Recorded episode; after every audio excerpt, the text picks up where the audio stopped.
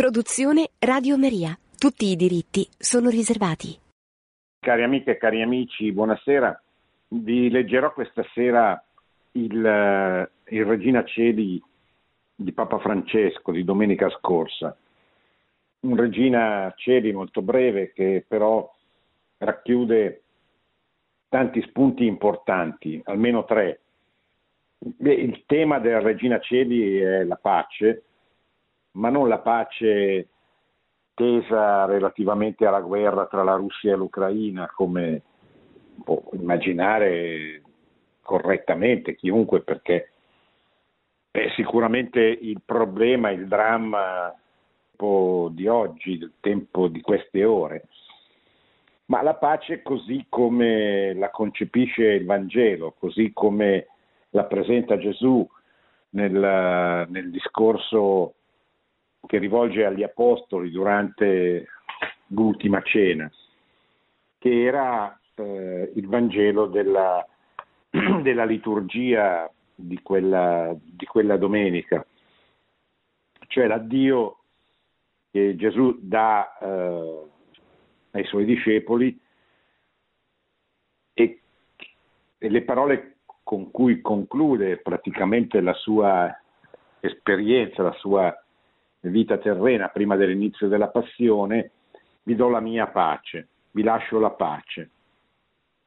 E il Papa commenta in modo molto bello e significativo questo, questo passaggio e noi leggeremo le sue parole. Però accanto alla pace ci sono poi altre due, due punti che vorrei ricordarvi. Il Papa ricorda nei saluti al termine appunto del Regina Celi coloro che hanno partecipato alla manifestazione nazionale Scegliamo la vita. Del giorno precedente c'è stata una sfilata di parecchie migliaia di persone, c'ero anch'io come tanti, eh, che hanno attraversato Roma in nome della pace, in nome, in, nome della vita, scusate, per eh, ribadire l'indisponibilità della vita, la sacralità della vita e quindi anche per eh, ricordare eh, il, l'anniversario del maggio del 1978 quando in Italia venne introdotta la legge 194 che legalizzava legalizza il diritto d'aborto. E poi sono tanti i temi relativi alla vita che sono in questo momento al centro dell'attenzione, in particolare la legge sul suicidio assistito, cioè il tema dell'eutanasia, che è già stata approvata alla Camera dei Deputati e che si appresta nelle prossime settimane a essere discussa dal Senato italiano. Il terzo richiamo che volevo farvi riguarda la Cina. Eh, ricordando la festa di Maria Ausiliatrice che si è celebrata oggi, il Papa ricorda come eh, questa festa sia particolarmente sentita dalle comunità cattoliche cinesi e eh, approfitta di, di questo richiamo per un brevissimo passaggio, ma oltremodo pieno di significato a proposito delle difficoltà che la Chiesa Cattolica in Cina continua ad avere nonostante l'accordo con la Santa Sede e la, Cina, difficoltà per quanto riguarda il tema della, della libertà religiosa, che continua a non esserci, diciamo così, dicono gli studiosi della, della situazione cinese continua a non esserci nonostante l'accordo che è già stato rinnovato per altri due anni con la Santa Sede. Allora, andiamo con calma, leggiamo intanto le parole del Papa e poi riflettiamo brevemente su questi altri due punti che, ho, che vi ho elencato. Nel Vangelo di oggi Gesù, dando l'addio, l'addio ai suoi discepoli durante l'ultima cena, dice come una sorta di testamento, vi lascio la pace e subito aggiunge, vi do la mia pace. Siamo nel Vangelo di Giovanni al capitolo 14, versetto 27. Anzitutto vi lascio la pace. Gesù si congeda con parole che esprimono affetto e serenità, ma lo fa in un momento tutt'altro che sereno. Ecco, vi invito così a fare la composizione di luogo, cioè dov'è Gesù? Gesù è al cenacolo, sta cenando con i suoi apostoli, ha appena finito di lavare loro i piedi per eh, indicare quello che avrebbe dovuto essere in seguito lo spirito che uh, deve animare gli apostoli, cioè la gerarchia della Chiesa, il servizio. Giuda è uscito per tradirlo, Pietro sta per rinnegarlo e quasi tutti per abbandonarlo. Il Signore lo sa eppure non rimprovera, non usa parole severe, non fa discorsi duri. Sotto la croce, come sappiamo, ci sarà solo Giovanni, insieme alla madre di Gesù e a poche altre donne. Umanamente parlando, il messaggio a testimonianza del figlio di Dio sembra fallire. Non, eh, non rimane nulla. Se solo pensiamo che una settimana prima le folle lo avevano acclamato a Gerusalemme e lo avevano trattato come, come un re, come il liberatore, come colui che avrebbe liberato Israele dal dominio romano e avrebbe restituito a Israele la sua libertà, la sua indipendenza, la sua sovranità.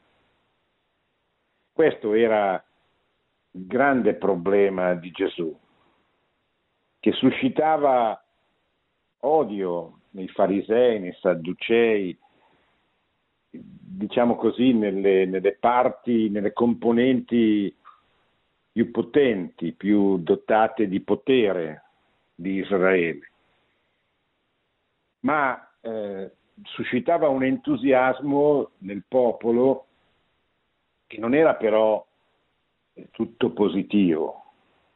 Molti, e probabilmente anche i farisei, avrebbero accettato, l'avrebbero eh, riconosciuto come re se lui avesse accettato questa prospettiva. Durante tutta la sua vita pubblica sarà la, la, la grande aspettativa di molti e la grande tentazione, cioè quella di far sì che i suoi miracoli, la sua capacità di influenzare le folle, il suo seguito straordinario venisse usato per eh, restaurare il regno di Israele. Gesù però durante tutti questi anni i tre anni della sua vita pubblica si ritrae da questa tentazione e ricorda continuamente che il suo regno non è di questo mondo, che il suo problema era quello di convertire i cuori, non di conquistare il potere politico, non di scacciare i romani, ma di scacciare il demonio. E questo susciterà de- definitivamente contro di lui l'odio. L'odio di quelli che eh, lo temevano perché aveva un'autorevolezza sul popolo che loro non avevano più o non avevano mai avuto, ha in qualche modo anche l'odio di una parte importante del popolo, se dobbiamo giudicare poi dal fatto che il popolo presente risponderà alla domanda di Pilato chiedendo che venisse liberato Barabba e non Gesù, come Pilato pilatescamente aveva creduto di poter eh, risolvere il problema eh, dicendo una menzogna e non riconoscendo la verità delle cose. Quindi Gesù eh, sta per fallire apparentemente, ma in realtà sta per, eh, per vincere la morte, perché poi risorgerà, e per affermare definitivamente presso coloro che gli saranno fedeli, anzitutto i suoi apostoli, la natura vera, autentica del messaggio cristiano. Vi do la mia pace, vi lascio la pace. Anche in questa circostanza così triste, Gesù sa che Giuda è uscito per tradirlo. L'ha sempre saputo, anche se ha sempre sperato che qualcosa potesse cambiare nel cuore di Giuda. Eh, secondo per esempio Maria Valtorta, Giuda era sì innamorato di Gesù, ma, ehm, ma, del Gesù che voleva lui, cioè del Gesù che avrebbe dovuto regnare, che avrebbe dovuto conquistare il potere. E Giuda voleva vincere, ma non voleva vincere il peccato, la morte, voleva vincere contro voleva vincere nel senso di voleva che Gesù diventasse il re dei giudei e governasse Israele. E non riuscirà a sopportare il rifiuto di Gesù di assumere questa, questa funzione, questo ruolo. E quindi da qui il tradimento, poi la mancanza di fiducia, quindi anche non chiedere perdono, la disperazione che lo porterà al suicidio, eccetera. Bene, il Papa fa notare come Gesù anche in questa situazione di profonda tristezza, fra poche ore Gesù suderà sangue e dirà la mia anima è triste fino alla morte. Quindi già impregnato di questa tristezza, Gesù lascia trasparire però la profondità del suo cuore, la pace. Vi, da, vi lascio la pace, vi do la mia pace. Non dimostra agitazione, rimane gentile fino alla fine, non usa parole fide- se- severe, non fa discorsi duri. Un proverbio dice che si muore così come si è vissuto. Le ultime ore di Gesù sono in effetti come l'essenza di tutta la sua vita. Prova, paura e dolore cioè prova paura prova dolore, ma non dà spazio al risentimento e alla protesta. Non si lascia andare all'amarezza, non si sfoga, non è insofferente, è in pace. Una pace che viene dal suo cuore mite, abitato dalla fiducia. E da qui sgorga la pace che Gesù ci lascia. Perché non si può lasciare agli altri la pace se non la si ha in sé. Non si può dare pace se non si è in pace. Vi lascio la pace. Gesù dimostra che la mitezza è possibile. Io sono mite e umile di cuore, aveva detto durante uno dei tanti discorsi della sua vita pubblica. Lui questa mitezza l'ha incarnata proprio nel momento più difficile, e desidera che ci comportiamo così anche noi, che siamo gli eredi della sua pace. Ci vuole miti aperti, disponibili all'ascolto, capaci di disinnescare le contese, di tessere concordia. Questo è testimoniare Gesù e vale più di mille parole e di tante prediche, la testimonianza di pace. Chiediamoci se nei luoghi dove viviamo noi discepoli di Gesù ci comportiamo così, cioè se allentiamo le tensioni, se spegniamo i conflitti. Siamo anche noi in attrito con qualcuno, sempre pronti a reagire, a esplodere, o sappiamo rispondere con la non violenza, sappiamo rispondere con gesti e parole di pace. Come reagisco io? Ognuno se lo domandi. E il Papa ci invita a fare una riflessione molto concreta, dice, adesso Tutti parlano di pace oggi, soprattutto a fronte della guerra tra la Russia e l'Ucraina. Ma che cos'è la pace? La pace è solo l'assenza della guerra, frutto di negoziato politico, diplomatico. La pace è solo l'assenza del conflitto. Oppure la pace anche fra le nazioni è qualcosa di molto di più. È l'ordine, la tranquillità che nasce dall'ordine, come diceva Sant'Agostino. La pace è le, che le cose siano al loro posto. Cioè la pace di una nazione è come la pace del cuore di una persona.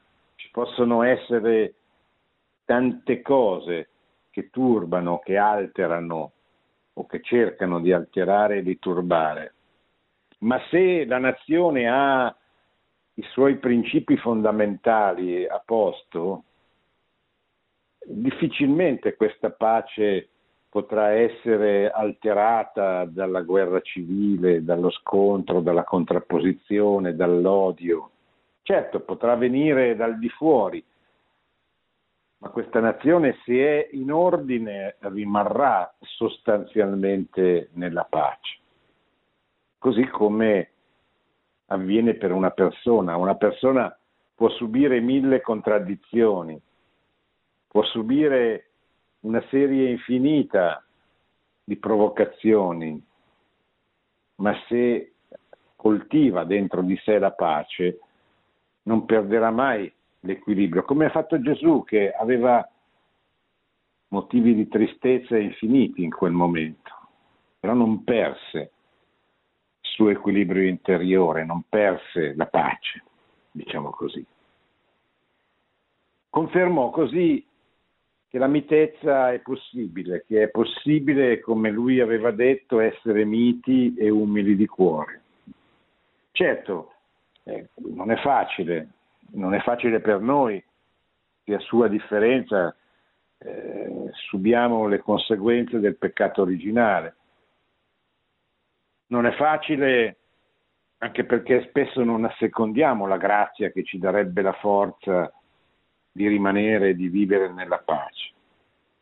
Però è già tanto se sappiamo che la pace è una grande virtù da perseguire, da chiedere soprattutto. E soprattutto se non facciamo della pace un'ideologia. Purtroppo noi vediamo in giro ancora tanti anni dopo, tante bandiere arcobaleno che sono state usate per celebrare, esaltare l'idea della pace, che però sempre stata esaltata come un'idea ideologica. Alcune paci andavano bene, altre no è stata esaltata l'idea della pace, ma è stata spesso confusa con il pacifismo. Il pacifismo non è la pace. Il pacifismo è un'ideologia che vuole che eh, in alcune circostanze eh, la reazione anche di chi ha subito un'ingiustizia e continua a, a subirla non si, non si, debba manifestare. Perché? Perché si è pacifisti. Eh, vedete, questo è sbagliato, nel senso che la Chiesa non ha mai insegnato questa dottrina a proposito della pace e della guerra. La Chiesa in tutti i messaggi che da Paolo VI in poi lancia ogni anno, il primo gennaio, per la pace, ha sempre ricordato che la pace è una conseguenza della giustizia, quello che dicevo prima, dell'ordine che ci c'è. Se in una nazione c'è un'ingiustizia, state tranquilli che eh, verrà eh, esasperata come motivo di scontro e di contrapposizione eh, e quindi eh, eliminerà la pace dalla vita delle nazioni. Facciamo l'esempio più, più classico, come è nato il marxismo. Il marxismo è stata forse l'ideologia che più di tutte le altre, insieme al nazionalsocialismo, ha eh, colpito ampie parti della popolazione. Il marxismo in particolare ha sfruttato l'odio di classe che si era venuto a determinare in Europa dopo la rivoluzione industriale e dopo la rivoluzione francese nell'Ottocento, quando eh, decine di milioni di operai venivano sfruttati da poche decine di detentori del, di padroni del lavoro, di padroni sostanzialmente del loro futuro, quelli che li pagavano, quelli che davano loro il salario.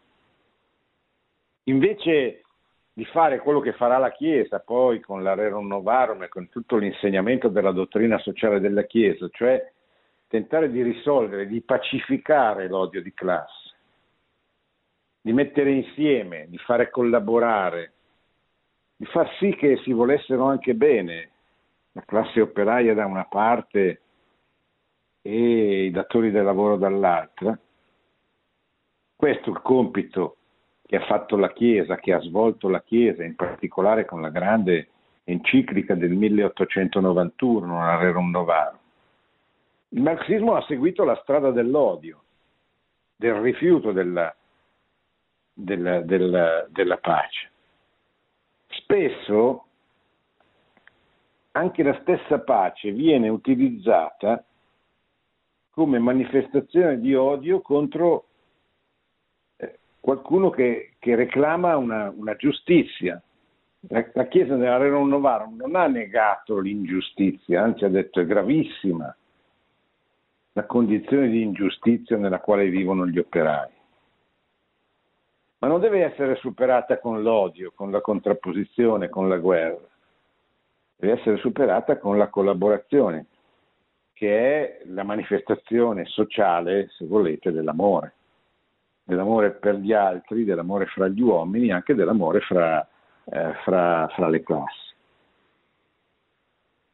Allora, per diventare uomini di pace, uomini viti, bisogna avere dentro di sé la propria pace e quindi perseguirla, perseguirla politicamente, diplomaticamente, attraverso tutte le modalità, senza escludere addirittura il, il diritto sacrosanto di usare le armi per difendere un diritto.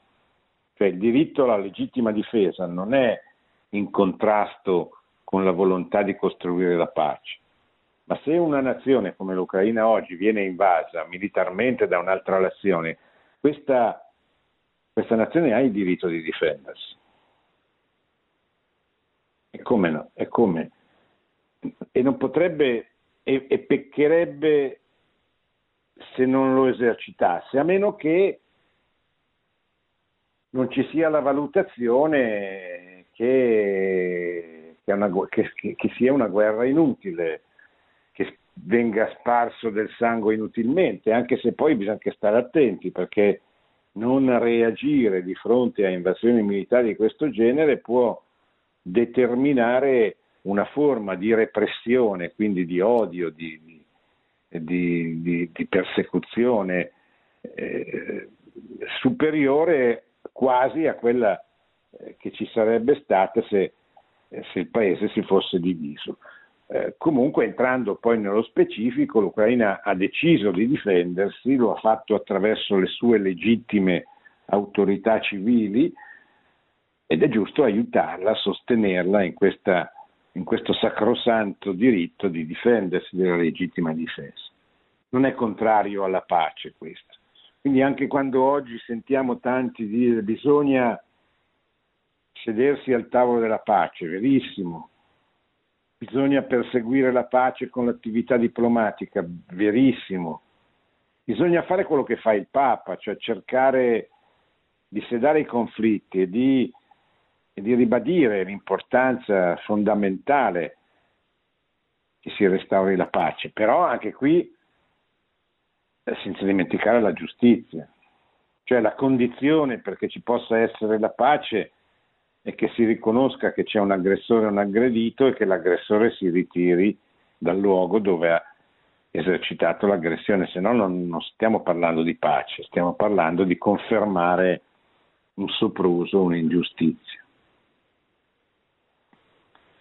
Certo, questa mitezza non è facile, scrive il Papa, quanta fatica si fa a ogni livello a disinnescare i conflitti, cosa che noi dobbiamo fare senza, non c'è bisogno che noi parliamo del, del, della geopolitica, delle situazioni di guerra che sono tante, almeno 20 in tutto il mondo, ma cominciamo a portare la pace nei nostri ambienti, nella nostra famiglia, nei nostri, nei nostri amici, nel nostro comune eh, negli organismi in cui facciamo parte, dove spesso c'è una conflittualità, che non è guerra evidentemente, però eh, amareggia le relazioni, impedisce la creazione di rapporti di amicizia, di solidarietà, di reciproco aiuto, eccetera.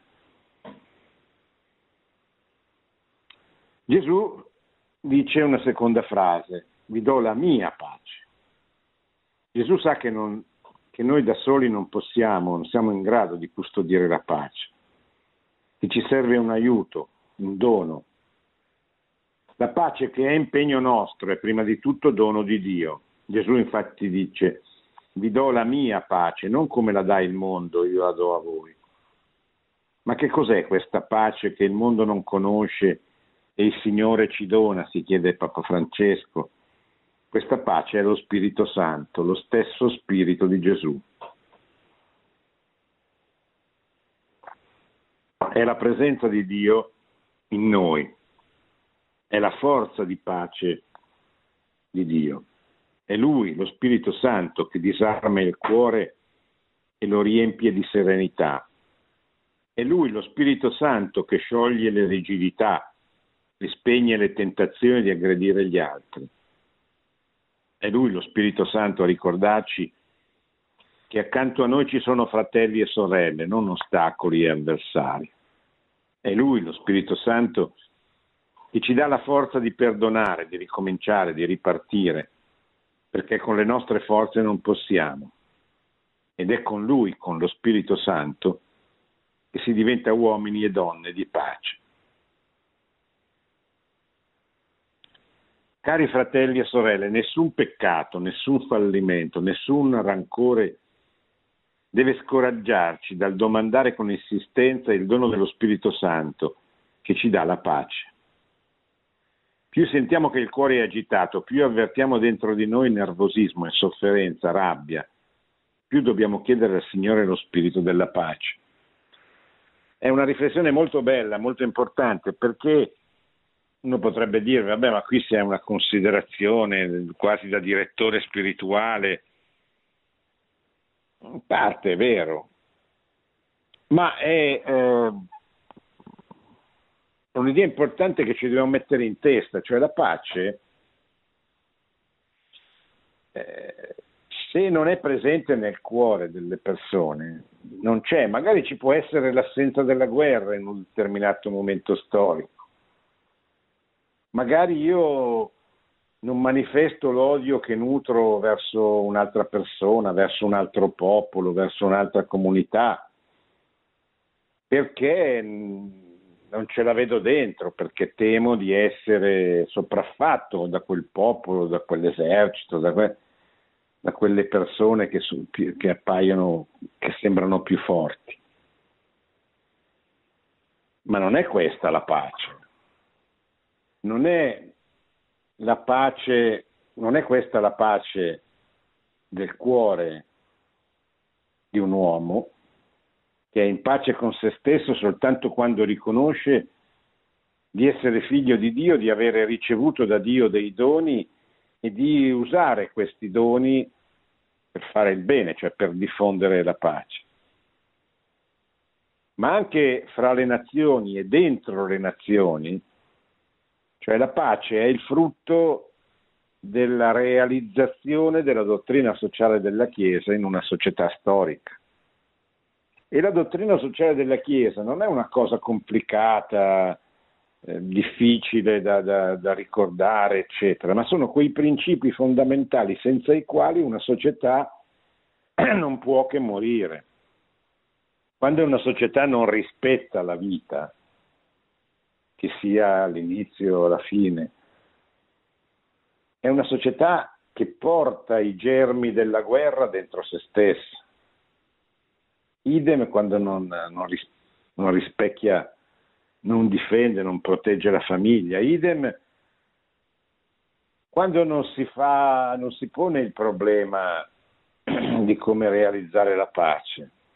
E la pace intesa appunto non semplicemente come il risultato di uno sforzo diplomatico, ma qualcosa di molto di più. Ebbene, continuiamo. Nessun peccato, nessun fallimento, nessun rancore deve scoraggiarci dal domandare con insistenza il dono dello Spirito Santo che ci dà la pace.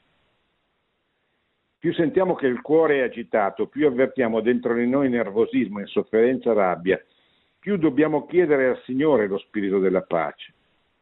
Impariamo, dice il Papa, a dire ogni giorno, Signore, dammi la tua pace, dammi lo Spirito Santo. Infine chiede alla Madonna di aiutare a, così, a diffondere, a far penetrare questo spirito di pace. Dicevo prima che poi il Papa ha salutato i partecipanti alla, alla manifestazione Scegliamo la vita che si è svolta per le vie di Roma il giorno precedente. Questa manifestazione per la vita ormai è diventato un classico di tutti i paesi occidentali. Perché? Perché tutti i paesi occidentali, chi più chi meno, hanno, hanno introdotto nel loro ordinamento giuridico una legge che autorizza, legalizza l'omicidio dell'innocente, sia che sia il bambino concepito, sia che sia l'anziano ammalato in ospedale o comunque se ci fate caso, come c'è stata nei 50 anni che ci precedono una grande forsennata campagna propagandistica a favore dell'aborto, e come questa semina di, di, di odio, di contrapposizione, vi ricordate gli slogan eh, violenti, arrabbiati di tanti di tante forze politiche, ideologiche, no? Corpo è mio, lo gestisco io, eh, cioè tutti questi slogan che eh, concepiscono il bambino che vive nell'utero materno non come un essere, uno di noi, no? come dice il Movimento per la Vita, ma come un grumo di, di sangue che può essere accolto o no, può essere accettato o meno. Questa è grande, la grande idea perversa che è passata in tutti questi cinque anni ed è penetrata abbastanza profondamente nel corpo sociale. No? Cioè l'aborto, il concepito con, pensato come un fatto privato, è mio, concepito io, posso permettergli di vedere la luce o no, ma decido io. E in realtà qui si tocca un tema dal punto di vista antropologico assolutamente rilevante, cioè la vita è un dono, non è tua, ti è stata affidata, è un regalo che Dio ti ha fatto perché tu la utilizzi per rendergli gloria, come eh, i talenti, i soldi ricevuti nella parabola evangelica, che molti hanno fatto fruttare, sono stati lodati dal Signore, e molti invece hanno nascosto, pens- pensando di poter fare dell'altro, ma hanno, ma hanno incontrato poi la riprovazione di Gesù e ha detto loro io ti ho dato un talento perché tu lo usassi, lo trafficassi, lo facessi moltiplicare, non perché lo, sotterrassi sottoterra. Allora eh, questa manifestazione che si è svolta appunto il 21 maggio in Italia è una manifestazione, è un classico diffusa con più o meno grandi risultati un po' in tutto il mondo occidentale, estremamente importante perché ricorda appunto l'indisponibilità della vita, la sua sacralità e invece e invita le persone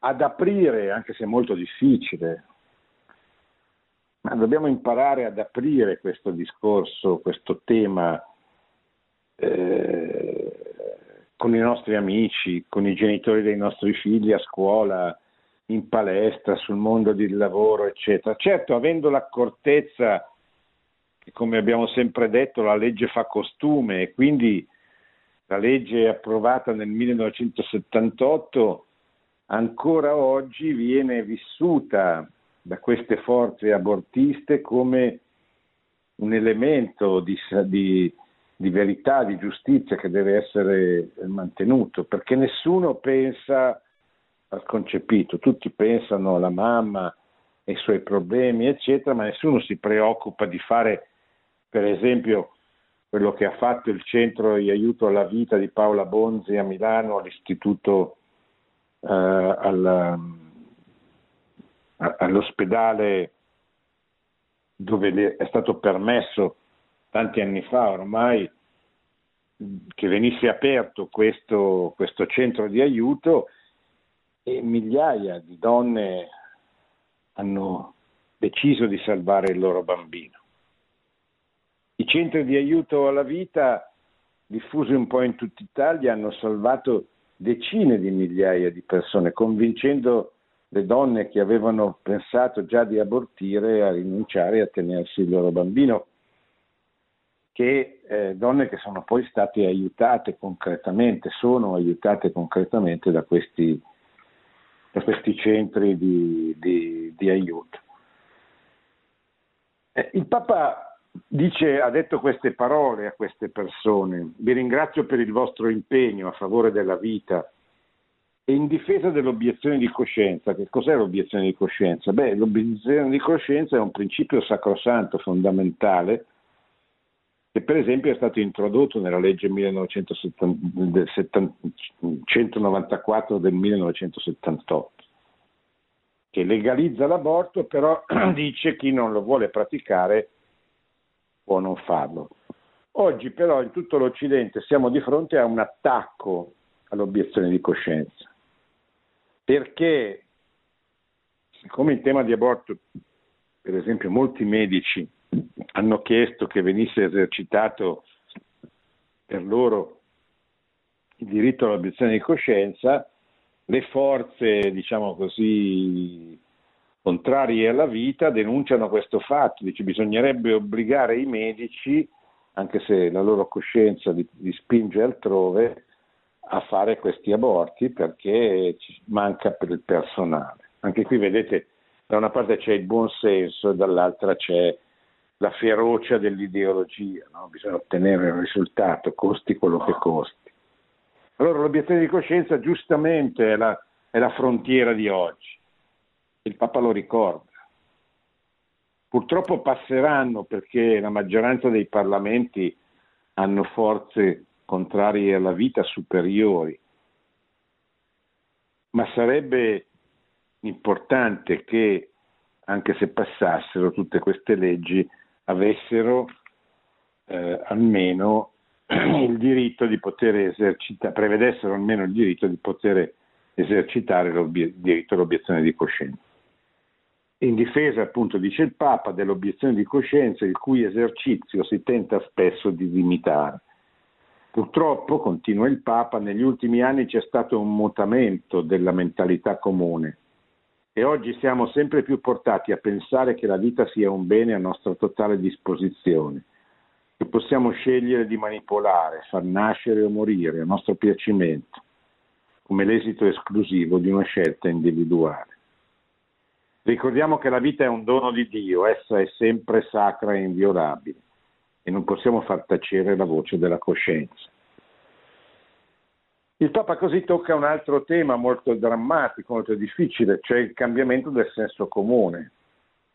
Questi 50 anni di, di propaganda hanno fatto sì e soprattutto nella parte della popolazione che ha meno di 40 anni l'aborto venisse considerato come un diritto. Ecco, allora noi dobbiamo metterci nell'ottica di come convincere queste persone che hanno subito 50 anni di bombardamento ideologico. Perché c'è una minoranza, quella che scende in piazza, che ha capito e si oppone, che fa di tutto per opporsi anche sul territorio con tutte le iniziative possibili e immaginabili. C'è il movimento del Family Day, c'è il movimento per la vita, ci sono tante realtà che si sono impegnate, però, eh, però questa, questo movimento pro-life pro-family è un movimento minoritario. Adesso è difficile dire quante persone in percentuale coinvolga, ma è, è evidente che pur essendo tanti, alla manifestazione di sabato era palese che questo fronte è una minoranza, però una minoranza fatta di tante persone piene di entusiasmo, piena di energia, piena di voglia, irriducibili potremmo dire, che non si vogliono arrendere quantomeno a testimoniare la verità sulla vita e sulla famiglia. Ebbene, noi dobbiamo certamente organizzare, sostenere questa parte minoritaria, ma il grande problema è quello, cioè come si fa a far capire l'importanza della battaglia per la vita ai non pochi che continuano per esempio ad andare in chiesa ma che non sentono questa urgenza di, di, partecipare, di scendere in piazza, di organizzare convegni, conferenze, eccetera. Ecco, questo è il grande problema. È il problema della nuova evangelizzazione, se volete, della nuova evangelizzazione che in questo caso passa attraverso i principi fondamentali del bene comune, che sono la famiglia e, e, la, e la certezza della vita. Come fare ad avvicinare queste persone? Questa è la domanda che ci dobbiamo porre, se siamo veramente degli apostoli della vita e della famiglia. Se ci crediamo dobbiamo metterci la faccia metterci la faccia vuol dire cercare il modo di avvicinare queste persone, che purtroppo non è facile avvicinarle tutte insieme. Viviamo in una società liquida, coriandolizzata, come diceva Giuseppe De Rita. Viviamo in una società dove la gente fa fatica a impegnarsi, ad assumere pubblicamente determinate battaglie così importanti. E proprio per questo, quando qualcuno mi dice, ma è possibile, siamo in pochi, siamo... ma è proprio per questo che ci dobbiamo impegnare di più. È proprio per questo che dobbiamo uscire dal guscio, cioè dalla sacrestia, dobbiamo andare in mezzo alla gente con pazienza, con dolcezza, dobbiamo far venire fuori dentro di queste persone che incontreremo la domanda, ma io posso fare qualche cosa per la vita e per la famiglia? Infine il Papa ha parlato della Cina, lo ha fatto, vi dicevo, martedì prossimo ricorre la memoria della Beata Vergine Maria, aiuto dei cristiani, questo, qui, questo martedì particolarmente sentita dai cattolici in Cina, che venerano, venerano l'ausiliatrice come loro patrona nel santuario di Shestan a Shanghai. Numerose chiese del paese, nelle loro case. La lieta circostanza mi offre l'occasione per rinnovare loro, cioè ai cattolici cinesi, l'assicurazione della mia vicinanza spirituale. Seguo con attenzione e partecipazione la vita e le vicende di fedeli e pastori, spesso complesse, e prego ogni giorno per loro. Vi invito ad unirvi in questa preghiera affinché la Chiesa in Cina, in libertà e tranquillità, possa vivere in comunione effettiva con la Chiesa universale, cioè possa essere una parte reciprocamente riconosciuta di tutta la Chiesa universale, cioè la Chiesa di Taiwan, nel caso specifico, deve sentirsi parte di qualche cosa di molto più grande di lei. Vi invito a unirvi in questa preghiera affinché la Chiesa in Cina possa vivere una comunione effettiva con la Chiesa universale e possa esercitare la sua missione di annuncio del Vangelo a tutti, offrendo così anche un positivo contributo al progresso spirituale e materiale della società. Ecco, sono questi i tre temi su cui volevo attirare la vostra attenzione, la pace, la sacralità della vita, quando il Papa ha parlato ai partecipanti alla manifestazione per la vita, scegliamo la vita. E infine la Cina. La Cina è il grande tema, il grande problema del mondo e del mondo occidentale in particolare. La Cina può essere il futuro punto di riferimento di un nuovo ordine mondiale, soprattutto se si dovesse accordare con l'India e con altri eh, paesi come la Russia, eccetera. Sarebbe una grande tragedia, non perché noi dobbiamo far finta di non vedere la corruzione, la malizia ideologica, il dramma della classe dirigente attuale del, dei popoli a proposito di, di aborto, di, di vita, di, di, famiglia, eccetera. Cioè noi ci rendiamo perfettamente conto della, della corruzione, della mancanza di senso comune da parte dei nostri governanti sui temi eticamente sensibili non hanno nessuna intenzione di fare battaglie per la vita, per la famiglia, eccetera. E da una parte c'è del vero in questo, non si può immaginare di risalire la china soltanto mandando in giro dei camion vela, facendo dei manifesti, eh, cercando di suscitare l'interesse delle persone, di, di, di, di colpire l'immaginazione, eccetera tutte cose che possono avere una loro utilità, nessuno ehm, qui vuole metterle eh, in discussione in quanto tali, ma che non possono raggiungere quell'80-85% di popolazione che non ha una sensibilità sul tema perché nessuno gliel'ha mai spiegato. Quindi, eh, quindi Ringraziamo Dio che il Papa sia accorto di questo, cioè ha mandato a questi manifestanti un grande messaggio importante che verrà ripreso, che dovrà essere ripreso. Non smettiamo di pregare per i fratelli cinesi che vogliono giustamente aiutare l'isola di Taiwan a non cadere sotto il tallone totalitario della Repubblica Popolare Cinese. E continuiamo a spingere in questa direzione, a invitare i nostri amici a dare testimonianza senza rispetto umano e anche con la consapevolezza dell'aiuto che viene dal fatto che non si è soli, magari pochi, ma non soli.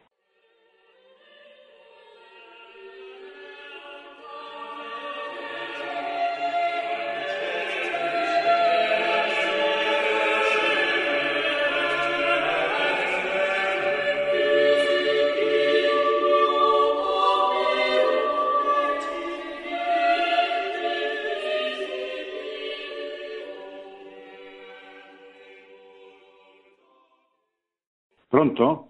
Buonasera, sono Giuseppe, Giuseppe Gandale, telefono da Troina, provincia di Enna, un piccolo paesino della Sicilia.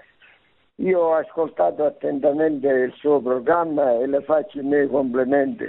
Questi programmi io penso che Radio Maria dovrebbe farli molto più spesso e in orari dove le persone potrebbero ascoltare ancora di più, perché a quest'ora penso che tante persone sono all'estero. Comunque suo programma è importante, ma non volevo dire solo questo. E praticamente riferendoci alla pace, la guerra praticamente è proprio la mancanza di pace che abbiamo ognuno nei nostri cuori, quando manca la pace nei nostri cuori, come diceva Giovanni Paolo II, quando nel vostro cuore c'è la pace, anche nei dintorni c'è la pace, nell'ambiente del lavoro, in famiglia e così via dicendo. Ecco, ma volevo dire anche un'altra cosa, soffermandomi sull'aborto, che praticamente ho letto su Google una notizia che nel mondo ci sono ogni anno circa 47 milioni di aborti e io penso che questa sia una notizia per difetto. In dieci anni è come se scomparisse la popolazione dell'intero continente europeo. Dieci anni. Ecco, io dico, prendendo come spunto i messaggi della Madonna a Meggiugorie, che il diavolo sta cercando di distruggere la famiglia. E quando non c'è la famiglia, poi si va all'aborto, all'eutanasia, alla guerra e così via dicendo. Io penso che la cosa essenziale, come dice la Madonna, è seguire proprio il suo insegnamento, che nelle famiglie si incomincia a pregare, si incomincia a recitare il rosario, che siamo proprio nel mese di maggio del rosario. Ecco, e così ecco, si crea un mondo nuovo. Lei che dice in base a quello sì. che io penso, ecco, io, e anche la Madonna ci dice così. No, no, beh, penso che lei ha perfettamente ragione. Il problema è come realizzare tutto questo, cioè è come convincere le persone di quello che lei ha detto, cioè come convincere che la vita è sacra, che la famiglia è fondamentale, che solo vale, che la famiglia c'è solo attraverso il matrimonio fra un uomo e una donna, eccetera. Il vero problema è, come dire, desiderare di comunicare questo, di trasmetterlo. E purtroppo molti cattolici sono convinti, magari credono in queste cose, ma non sono disposti oppure non sono così attenti a, al fatto che queste cose poi vanno, vanno comunicate, vanno trasmesse, non, non, vanno tenute per sé. Ecco perché se, se ci fosse questa partecipazione ci sarebbero tante manifestazioni per la vita. E invece sì, ce ne sono, ce n'è una con relativamente anche tante persone, ma sempre pochissime per poter dire, far dire che il paese è contro l'aborto e a favore della vita. E per far questo bisogna, bisogna organizzare incontri, convincere i parroci a fare conferenze, invitare persone a casa, chi ha la casa grande che può permettersi di, di ospitare un certo numero di persone e, e di spiegare queste cose di far emergere l'importanza di, di, questi principi, senza i quali il mondo va, va a sbattere, va, va, a finire male. Ecco. Grazie. Prego, un'altra domanda. Eh, buonasera. buonasera, professore. Eh, sono Silvana e sono dalla Basilicata. Io desidero dirle che per queste scelte a volte coraggiose farlo o non farlo sicuramente occorre tanta fede e soprattutto anche il sostegno di coloro che ci stanno accanto, che nel fare certe scelte ti sostengano oppure ti influenzano nel non farle e molto spesso in momenti magari in cui si è particolarmente deboli e c'è bisogno di sostegno e coraggio, come vedi il caso dell'aborto, si tende sempre ad accusare la donna che in quel momento si trova in, difficoltà ed è anche debole, travagliata ed in quel momento è sufficiente che la persona o le persone che ti stanno accanto ti dicano di abortire o non abortire. E poi, professore, mi permetta, io desidererei brevemente leggere la preghiera contro l'aborto a Maria Madre dell'accoglienza della vita, è breve. Madre Santissima, tu che hai portato in grembo il figlio di Dio, autore della vita, e fin dal primo momento lo hai teneramente custodito. Guarda con amore a tutte le madri chiamate a donare la vita. Ottieni forza e perseveranza ad ogni madre in difficoltà per una gravidanza inattesa o indesiderata. Ottieni luce e coraggio a chi è tentata di rifiutarla e perdono a chi è lasciata indurre a sopprimerla. Aiutaci a non lasciare sola chi per tali motivi si trova nell'angoscia e a farci strumenti della paternità di Dio per chi ha bisogno di riscoprire la dignità e le gioie del vero amore. La ringrazio e l'ascolto per radio. Beh sì, anche lei signora, tutto vero, eh, tutte cose buone, belle. Il vero problema, ripeto, è che queste cose vanno comunicate, vanno comunicate fuori, vanno comunicate a chi la pensa diversamente. Cioè, non basta che ce le raccontiamo fra di noi, certo è importantissimo, è importantissimo farlo nelle parrocchie, nelle associazioni, nei movimenti cattolici, nelle scuole, ma eh, poi bisogna anche andare oltre questo ed essere preparati per andare oltre, bisogna prepararsi, cioè spiegare, leggere, informarsi, e quindi a, nostra volta cercare di convincere le altre persone della, dell'importanza e della bellezza di questi principi, di queste battaglie. Bene, cari amici, ecco, alla luce anche della manifestazione per la vita che c'è stata sabato a Roma, eh, il mio invito è un po' a tutti di impegnarsi su, queste, su questi temi la vita, la famiglia, la libertà di educazione, cioè tenendoli vivi, chiedendo ai vostri parroci di fare degli incontri, di invitare qualcuno a parlarne, oppure organizzandoli voi stessi in qualche casa, in qualche sede che possa ospitare un certo numero di persone. E non avere paura di invitare so, i genitori dei, dei vostri figli o dei vostri nipoti che incontrate a scuola, mostrando loro, ma, ma, ma ci rendiamo conto di quanto di grave sta succedendo nel nostro paese, che stanno introducendo il diritto di scegliere la morte, l'eutanasia, dopo l'aborto, oppure l'ideologia gender nelle scuole, cioè il fatto che si possa insegnare ai bambini a, a mettere in dubbio la propria identità sessuale, il proprio essere maschio o femmine. E questo spesso senza che i genitori se ne accorgano. O magari quando se ne accorgano, accorgono fanno, fanno finta di, di, di pensare, temono, sperano che sia un fatto passeggero e decidono con molta, sens- con molta superficialità di non fare nulla, di non reagire, di non preoccuparsi dell'educazione dei loro figli, creando così degli infelici. Ecco, pensiamo a queste cose perché per far sì che quello che accade, quello che è accaduto, quelle belle manifestazioni, le parole del Papa non siano vane, non siano inutili, non rimangano lettera morta. Grazie, buonanotte e buona settimana a tutti. Produzione Radio Maria. Tutti i diritti sono riservati.